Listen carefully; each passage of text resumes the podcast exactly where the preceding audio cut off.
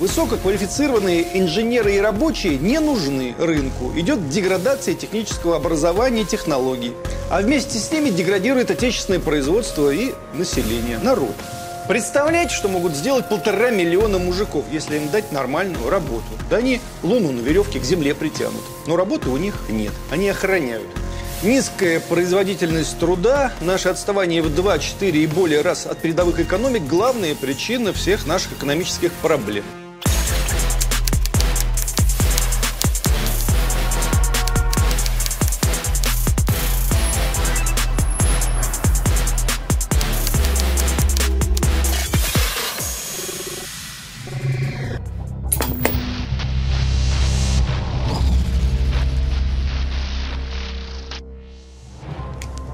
Констатируем факт. В экономике России, безусловно, опасная ситуация.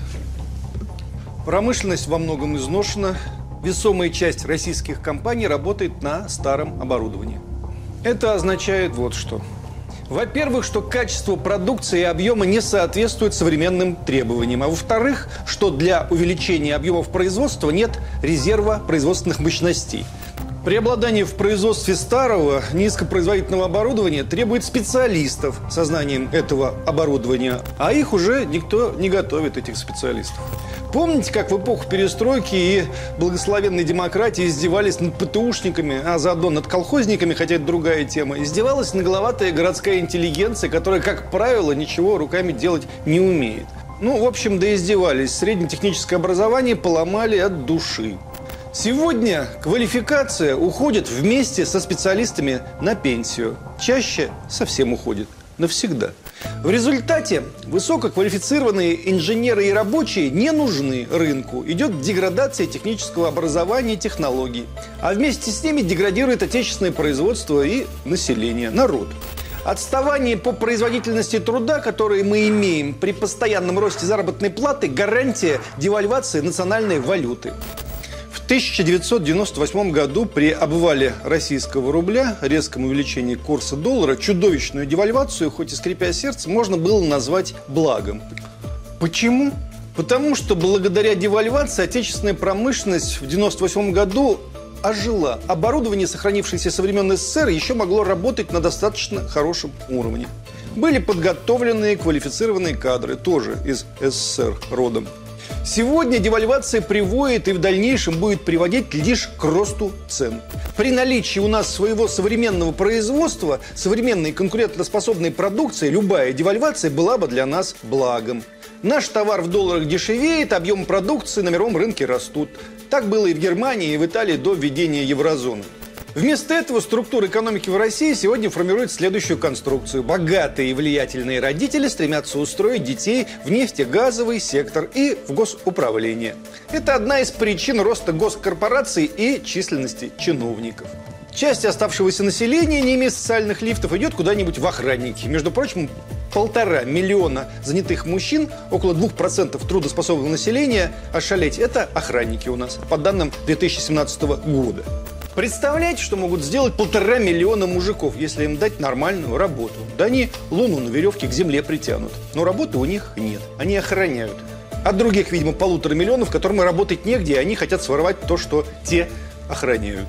Оставшиеся идут на низкоквалифицированную работу, на старые отечественные предприятия. Небольшой процент устраиваются в современные российские иностранные компании. По сути, от передовых технологий, их эффективный разработки и быстрого, что самое главное, внедрения, зависит жизнеспособность целых народов, целых обществ и государств, позиций стран в мире, особенно таких крупных государств, как наша, как Россия.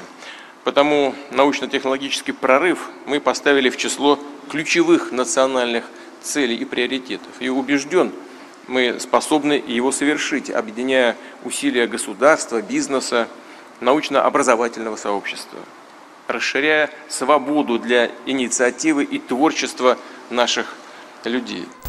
Самые одаренные двигаются в науку, устраиваются в ВПК, военно-промышленный комплекс, в технологические компании. Но, увы, в большинстве своем находят себя на Западе или в растущей, как на дрожжах, Азии. Сегодня наметился такой тренд. Пилоты уезжают работать за границу. Это связано прежде всего с высокими зарплатами.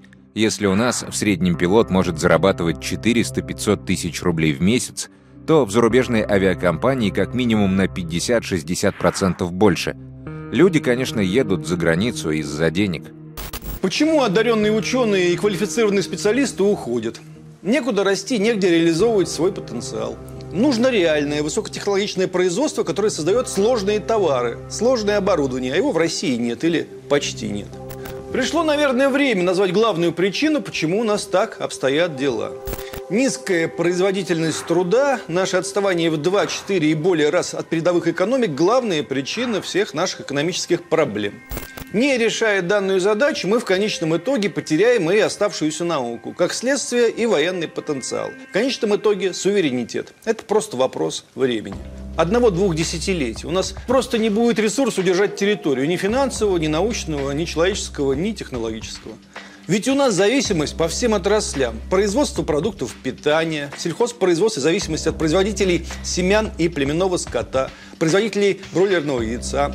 Станкостроение практически отсутствует, машиностроение, падение в этой отрасли идет уже второе десятилетие, гражданское авиастроение, электроника, фармакология. Любое производство создает вокруг себя инфраструктуру, детский сад, школу, ну и так далее и прочее. Создает спрос на кадры, науку, дает человеку работу. Человек должен иметь возможность трудиться и получать за свой труд достойную оплату, которая позволит ему жить и чувствовать себя человека, позволит ему содержать семью, дать образование детям, купить квартиру, построить дом. Так вот, торговый центр этого не делает. Имея научный потенциал, мощную культуру, талантливый народ, территорию, 40% всех мировых запасов природных ресурсов, мы занимаем места в рейтинге экономического развития на уровне стран Латинской Америки, Африки. Ну и что делать будем?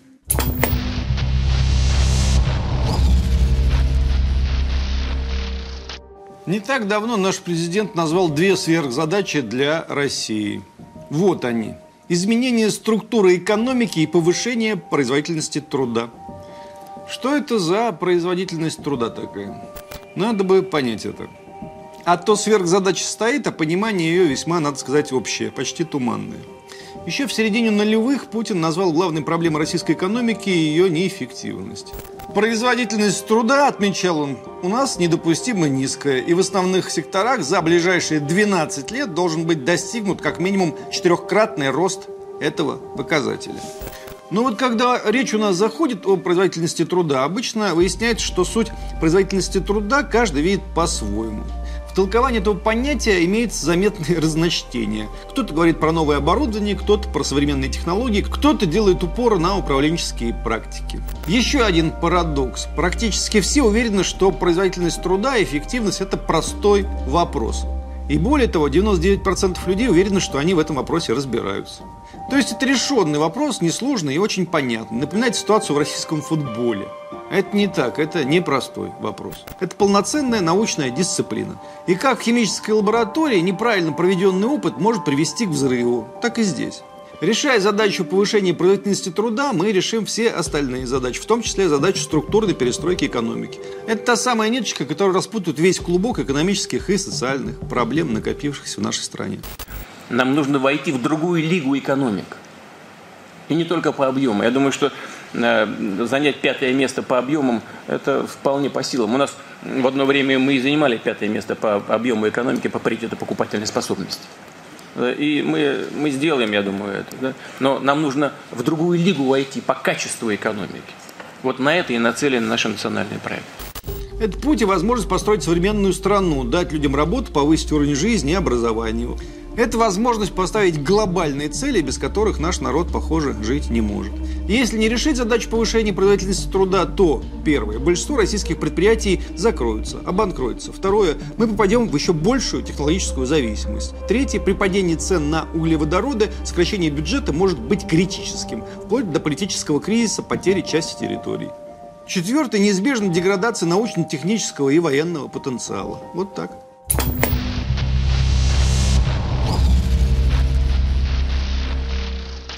Еще Ленин говорил, производительность труда – это в последнем счете самое важное, самое главное для победы нового общественного строя. Только тот общественный строй выживет, то государство устоит, где производительность труда выше. Ему вторит, как ни странно, Дональд Трамп. Нам предстоит сделать Америку снова великой. Одной из важнейших задач на посту президента вижу повышение производительности труда и создание новых рабочих мест. Между прочим, США показали максимальный за последние 20 лет рост производительности труда в первом квартале 2019 года. Трамп не обманул. Слушаем дальше. Си Цзиньпин. Задача партии – преодоление бедности, улучшение жизни народа, дальнейшее повышение производительности труда. Почему президент Российской Федерации говорит не только о производительности труда, но и, напомним, о структуре экономики? Да потому что у нас более половины, более 50% ВВП – это продажа ресурсов. Производительность труда – это ВВП, разделенное на количество работающих. Фактически отработанное время. ВВП и производительность труда напрямую связаны между собой.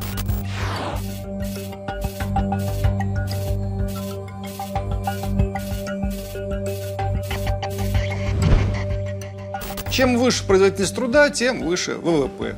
Экономическая стратегия развитых и развивающих стран одной из главных целей ставит рост производительности труда. В странах с растущей экономикой идет строительство новых предприятий, загрузка свободных производственных мощностей. Но как только в России начались реформы, первое, что сделали реформаторы, убрали с повестки дня вопрос производительности труда. Ликвидировали Минтруд, уничтожили школу НОТ, то есть научной организации труда. И все советское назвали лживым, мракобесным и неправильным. По идее, их бы надо судить, ловить и судить. Глупость это или вредительство не имеет значения. Ну, никто не будет, конечно. Правда, школу научной организации труда сейчас пробуют вернуть в России. Под правильным, не мракобесным названием. Сейчас НОТ называется «Бережливое производство» или «Линпродакшн» или «Кайдзен». Имеется еще 150 различных названий. Суть по-прежнему мракобесная советская научная организация труда.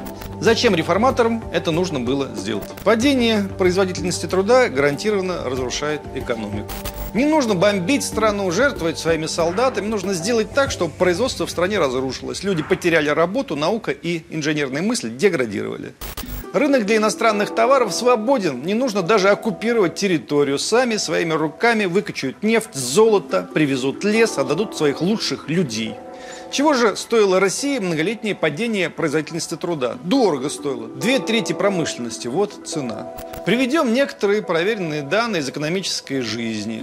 Исчез Саратовский авиационный завод. Год рождения 1931, закрыт в 2010. 2 марта 2016 года возбуждено уголовное дело по фактам фиктивного, преднамеренного банкротства Саратовского авиационного завода, хищения имущества, хищения и уничтожения федеральной собственности при преднамеренном банкротстве. Завод «Москвич», АЗЛК. Фактическая сборка автомобилей прекратилась на предприятии в 2001 году. Через год прекращено производство запчастей. Официальная ликвидация ОАО «Москвич» действительно произошла в 2010 году. Ирбитский мотоциклетный завод «Урал» родился в 1941 году. В настоящее время в тяжелейшем положении.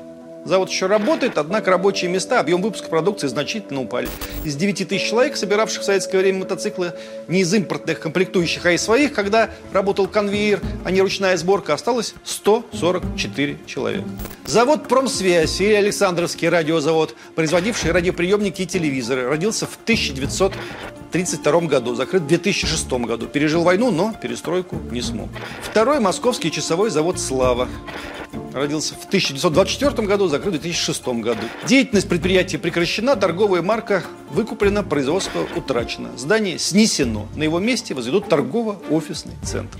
Это далеко не полный список, ведь речь идет о тысячах предприятий. Даже Великая Отечественная война не принесла такого ущерба экономике. Нам сейчас часто говорят про Ельцина и позорные 90-е. Все так, да, но деиндустриализация продолжает идти полным ходом. Количество вновь открытых производств, заводов и фабрик никак на картину не влияет. Гибельные тренды сохраняются.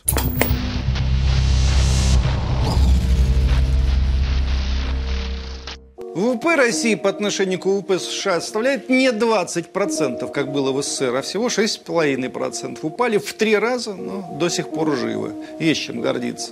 Низкое качество продукции, травматизм на производстве, промышленные аварии, низкая заработная плата, дефицит квалифицированных кадров, отсутствие перспективы у людей и планов на будущее. Нет достойной работы, многие не могут обеспечивать свои семьи. Инфляция в 4% существует только на бумаге, в отчетах. Реальный рост цен значительно выше. Производительность труда у нас в 4 раза ниже, чем в США, в 3,5 раза ниже, чем в Германии. О чем говорит заработная плата? Она у нас составляет $650–700 против $4000 в США, Германии и Японии. Получается, что в абсолютных величинах заработная плата в России у нас ниже в 6 раз по сравнению с развитыми странами. Если раньше запас прочности наработанного в СССР хватало, то теперь износ основных средств 50% и более, по данным Счетной палаты. Это значит, что у нас 20% оборудования новое, остальные 80% изношены на 70% и более. Другими словами, 80% оборудования в стране дышит на ладан или доходит. А оборудование очень старое. Даже в цифрах отставание от развитых стран выглядит ужасающим, почти непреодолимым. Некоторые говорят об отставании в 40 лет, например, Кудрин. Выработка на одного работающего у нас примерно $23 в час. Даже в Турции уже в 1,5 раза больше. У американцев примерно в 3 раза больше. Мы пока находимся где-то на уровне 80-х годов стран Большой Семерки. А кто-то более пессимистичен в оценках, 100 лет дают. Немцы же, глядя на нашу ситуацию в экономике, говорят, даже если Германия пойдет навстречу России, она нас никогда не догонит. Российские предприятия выживают только на низкой заработной плате, сводя кое-как концы с концами, имея очень низкую рентабельность. Денег, как правило, ни на что не хватает. Если завтра в стране поднять зарплату до уровня ведущих стран, то вся экономика обанкротится. Для повышения зарплаты необходимо обеспечить рост производительности труда. Именно так и происходит во всех развитых и развивающихся странах. Постоянный рост производительности труда позволяет повышать заработную плату. Для сравнения применяют показатель паритет покупательной способности. Статистика использует и другие методы сравнения. Например, данные Росстата говорят о том, что у нас 82% телевизоров произведены в России. Примерно такие же показатели по автомобилям и по много чему еще. За благостными радостными цифрами статистика скрывается опасное явление. Отверточное сборочное производство. Вот что это. Когда сложный и высокотехнологичный продукт, товар завозится в страну крупными блоками, а заключительный этап сборки перед продажей осуществляется в России. То есть сложные инженерные, технологические, конструкторские решения и производство находятся за границей. А простое производство здесь, в России. Причем все оборудование иностранных производителей, находящихся в России, интегрировано в их системы управления производственными процессами. Что это значит? Да то, что все оборудование становится куском железа в 1 секунду. Послали сигналы из центра управления, и все, станок встал, завод встал. Схема вырисовывается простая. Мы им нефть, газ, природные ресурсы, они нам свои товары. Еще вопрос, какого качества. Более развитое технологическое государство только так и может и будет обращаться и строить отношения с менее развитыми, то есть с нами. Можно уже пойти топиться, но у нас для вас есть одна хорошая новость. Низкая производительность труда, отставание нашей страны от мировых лидеров – это неприятно, это чревато катастрофой, да. Однако, если на ситуацию посмотреть более широко и внимательно, то приходим к неожиданному выводу. Наше отставание по производительности – это колоссальный потенциал роста. Причем роста взрывного в короткий промежуток времени. Такая ситуация уникальна, подобного сечения обстоятельств нет больше нигде в мире. Понимаете? Если мы отстаем где-то в 5 раз в среднем, а где-то в 10 даже иногда, а экономика у нас 6-я в мире, значит, только за счет преодоления отставания в производительности труда, ничего особенного и не меняя, мы можем совершить бешеный рывок. Осталось понять, как это сделать.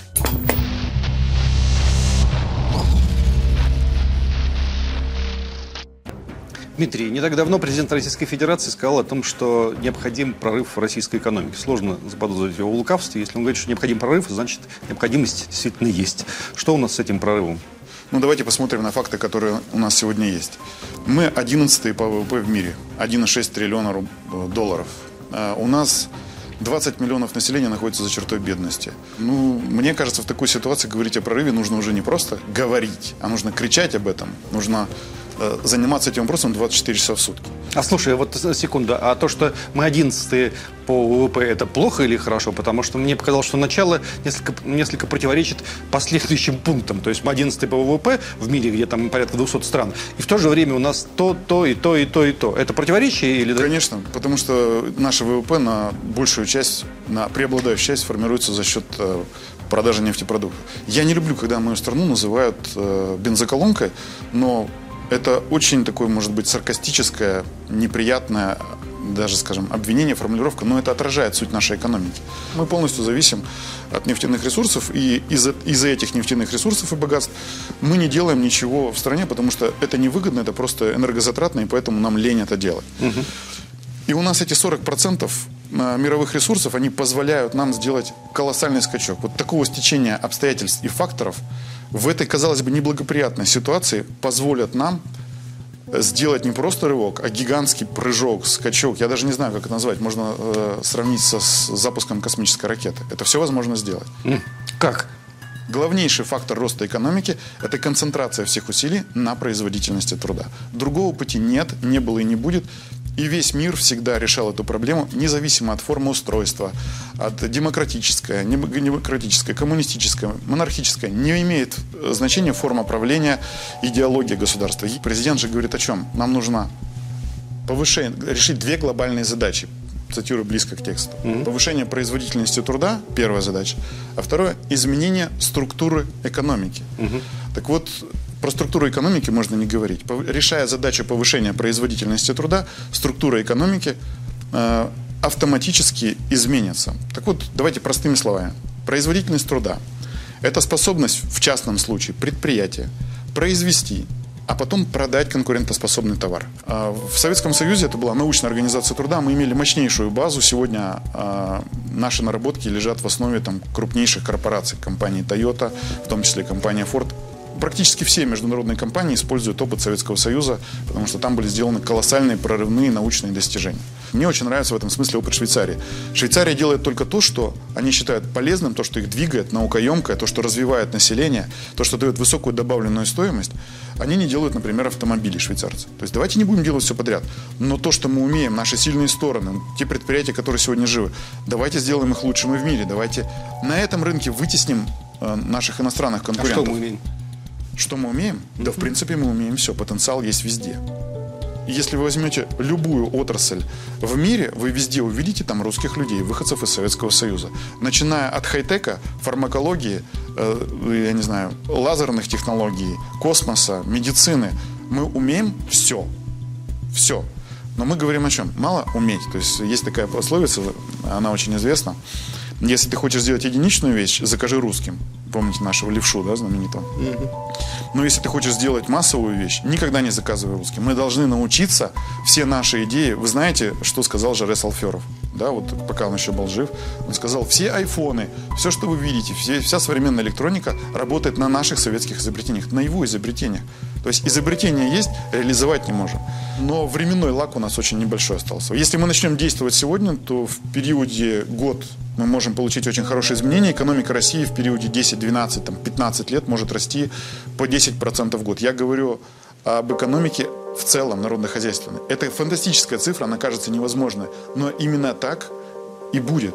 Расчеты наши об этом и говорят. То есть, да, прорыв возможен, но нужно начать действовать сегодня. Что будет, если начать действовать через 3 года? Ну, прогнозы самые пессимистичные. Было сказано об утечке мозгов. Дмитрий, есть какие-то точные цифры по этому поводу? Потому что, как правило, там не сообщают, реальные ли профессионалы уезжают или просто какой-то обслуживающий персонал. Я много копаюсь в статистике, можно так сказать, и данные очень часто противоречивы. Но цифру, которую я нашел в нескольких источниках подтвержденную, за 25 лет уехало из страны 800 тысяч человек высококвалифицированных кадров. Это специалисты высшей категории, это технологи, ученые, изобретатели. И 40% всех докторов наук, речь идет о 20 тысячах человек. Да, это правда. Где вот самое слабое звено? Нужно все усилия направить сюда. Самое слабое звено в решении этого вопроса. Вот пока у нас не будет решен этот вопрос, не поставлен на повестку дня самым главным, то, конечно, будет и утечка, и развал промышленности, и никаких инноваций не будет. Пока у нас в стране, так же как в организации, не будет, пока президент Российской Федерации, руководитель, первое лицо, не займется этим вопросом и каждый день не будет спрашивать, а что у нас производительность труда, пока это не выйдет у него на первый план, все остальное бесполезно. Дмитрий, я надеюсь, вас услышат.